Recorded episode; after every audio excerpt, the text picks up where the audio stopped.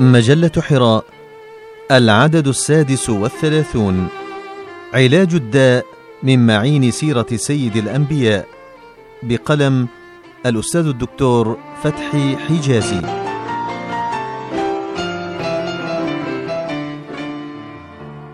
البشرية الحائرة في جميع الأزمان في حاجة إلى ربان وقائد يهديها سواء السبيل وحاد يقودها إلى السعادة السرمدية في حياتها الأولى والآخرة. فكان هذا القائد على الدوام رسول الله إلى عباده على مدى الأزمان حسبما يقتضيه الحال والمقام. وصدق الله العظيم. وما أرسلنا من رسول إلا بلسان قومه ليبين لهم فيضل الله من يشاء ويهدي من يشاء وهو العزيز الحكيم. ولقد أرسلنا موسى بآياتنا أن أخرج قومك من الظلمات إلى النور وذكرهم بأيام الله إن في ذلك لآيات لكل صبار شكور. ومر ركب الرسالات الإلهية على مدى الأزمان فكل رسول يبعث فيبلغ رسالة ربه إلى عباده بالحكمة والموعظة الحسنة ويجادلهم بالتي هي أحسن. فمن آمن واهتدى واتبع سبيل الله مع رسول الله بعد عن الردى ونال حظه في السعادة بالهدى. ومن زاغ عن طريق مولاه وأعلن العصيان لرسول الله فقد عرض نفسه للردى وكسى حياته بالتعاسة والخسران والانحراف عن الهوى. كما قال جل جلاله من اهتدى فإنما يهتدي لنفسه ومن ضل فإنما يضل عليها. ولا تزر وازرة وزر أخرى وما كنا معذبين حتى نبعث رسولا. وجاءنا مسك الختام ورسول السلام ونور الله في أرضه لجميع الأنام إلى يوم الدين. سيدنا ومولانا وشفيعنا محمد بن عبد الله من ولد عدنان. وذلك على فترة من الرسل وقد صارت البشرية في نهايتها على مشارف الآخرة في حاجة ماسة إلى رسول من الله يعدل مسيرتها في الحياة ويرسم لها طرائق الآمال التي يرتضيها خالقهم لعباده في دنياهم. ويوم يقوم الأشهاد. وقد كان الناس في حاجة إلى هذا النبي. حيث انحرفت بهم مسالك الحياة فعاشوا في ظلمات كقطع الليل المظلم من قتل وسفك دم ونهب للأموال وإتيان للفواحش وحروب مدمرة وفساد في الأخلاق عند كثير من الشباب وانحلال تام في الحياة الإنسانية.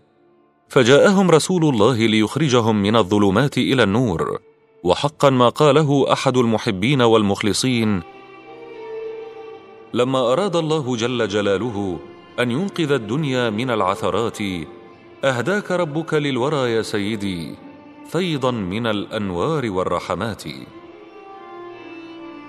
ويقول الأستاذ المربي الشيخ محمد فتح الله جولن نفع الله به العباد في كل البلاد ما ترجمته وكان صلى الله عليه وسلم يحل أعقد المشاكل الاجتماعية بكل بساطة وسهولة وبعده بثلاثة عشر قرنا أشار جورج برنارد شو على هذه الحقيقة قائلا ما أحوج عصرنا إلى شخص مثل محمد صلى الله عليه وسلم يحل له مشاكله. ريثما يشرب فنجانا من القهوة وهذا هو المهم. فالفضل ما شهدت به الأعداء. وفي كلام برنارد شو إشارة إلى عودة الفتن التي غطت العالم لبعدهم عن منهاج السماء وموت العلماء وضعف الدين في نفوس الأحياء. فقد كثرت عليهم النعم وانفتحت الدنيا وما فيها من كرم وذلك فضل الله يؤتيه من يشاء. فمن شكر فإنما يشكر لنفسه ومن ضل فإنما يضل عليها. وهذا الضلال هو الذي نراه الآن في ركب الإنسانية الحائرة وحياتها الخائرة.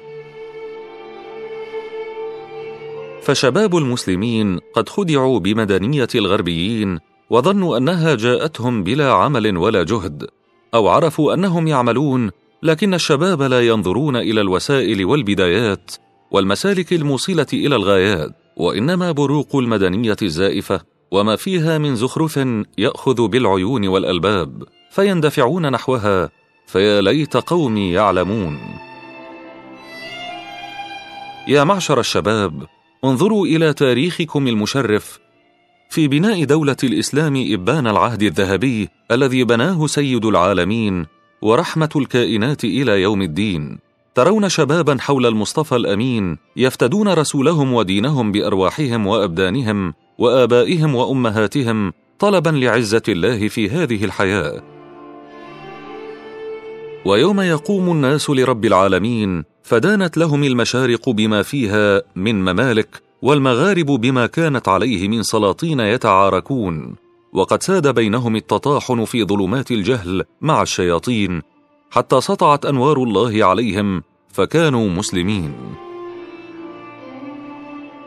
فيا شباب الأمة أنتم السواعد القوية لإقامة الحضارة الإسلامية وبناء صرح الأمة المرضية.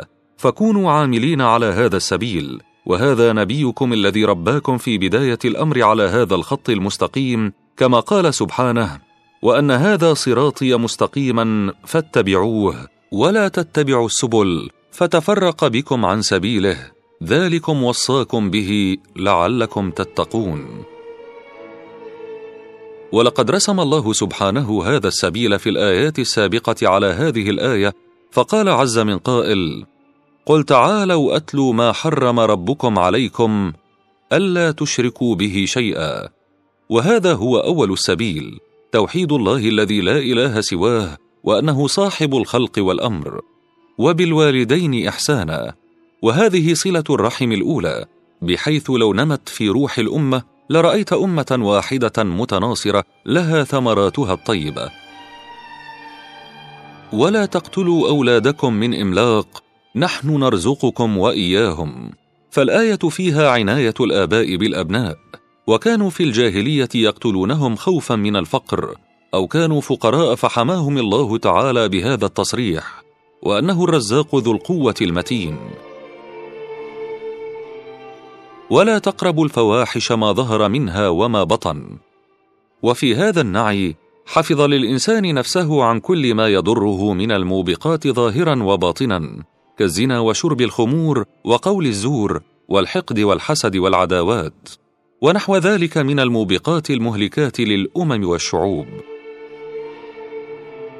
ولا تقتلوا النفس التي حرم الله إلا بالحق. وهذا نهي عن قتل الإنسان لأخيه الإنسان أو تخطي حدود الأدب معه في حال. فكل المسلم على المسلم حرام. دمه وماله وعرضه كما صح عن المصطفى المعصوم صلى الله عليه وسلم. ذلكم وصاكم به لعلكم تعقلون. فالعاقل هو الذي يدرك هذه المعاني والآثار في حياته. ولا تقربوا مال اليتيم إلا بالتي هي أحسن حتى يبلغ أشده. وهذا تنظيم للعلاقة مع اليتيم الذي فقد عائلة ليكون المجتمع متماسكا كشجرة واحدة. أصلها ثابت وفرعها في السماء. تؤتي أكلها كل حين بإذن ربها. وما الله بغافل عما تعملون. وأوفوا الكيل والميزان بالقسط. لا نكلف نفسا إلا وسعها. وهذه قاعدة التعامل في الأسواق بالبيع والشراء كما جاء في قوله تعالى وأقيموا الوزن بالقسط ولا تخسروا الميزان وإذا قلتم فاعدلوا ولو كان ذا قربى فهذا نظام القول والشهادة في كل الأمور لجميع الناس. وبعهد الله أوفوا فهذه العهود عقود بين الناس يراها العليم الخبير ويشهد عليها. ولذا وجب الوفاء وإلا حوسب العبد على نقض العهد في دنياه وأخراه من العليم بذات الصدور. ذلكم وصاكم به لعلكم تذكرون. وهذه الذكرى الدائمة تبعث فينا الحياة الطيبة وفي الآخرة الثواب بالجنات والنعيم المقيم.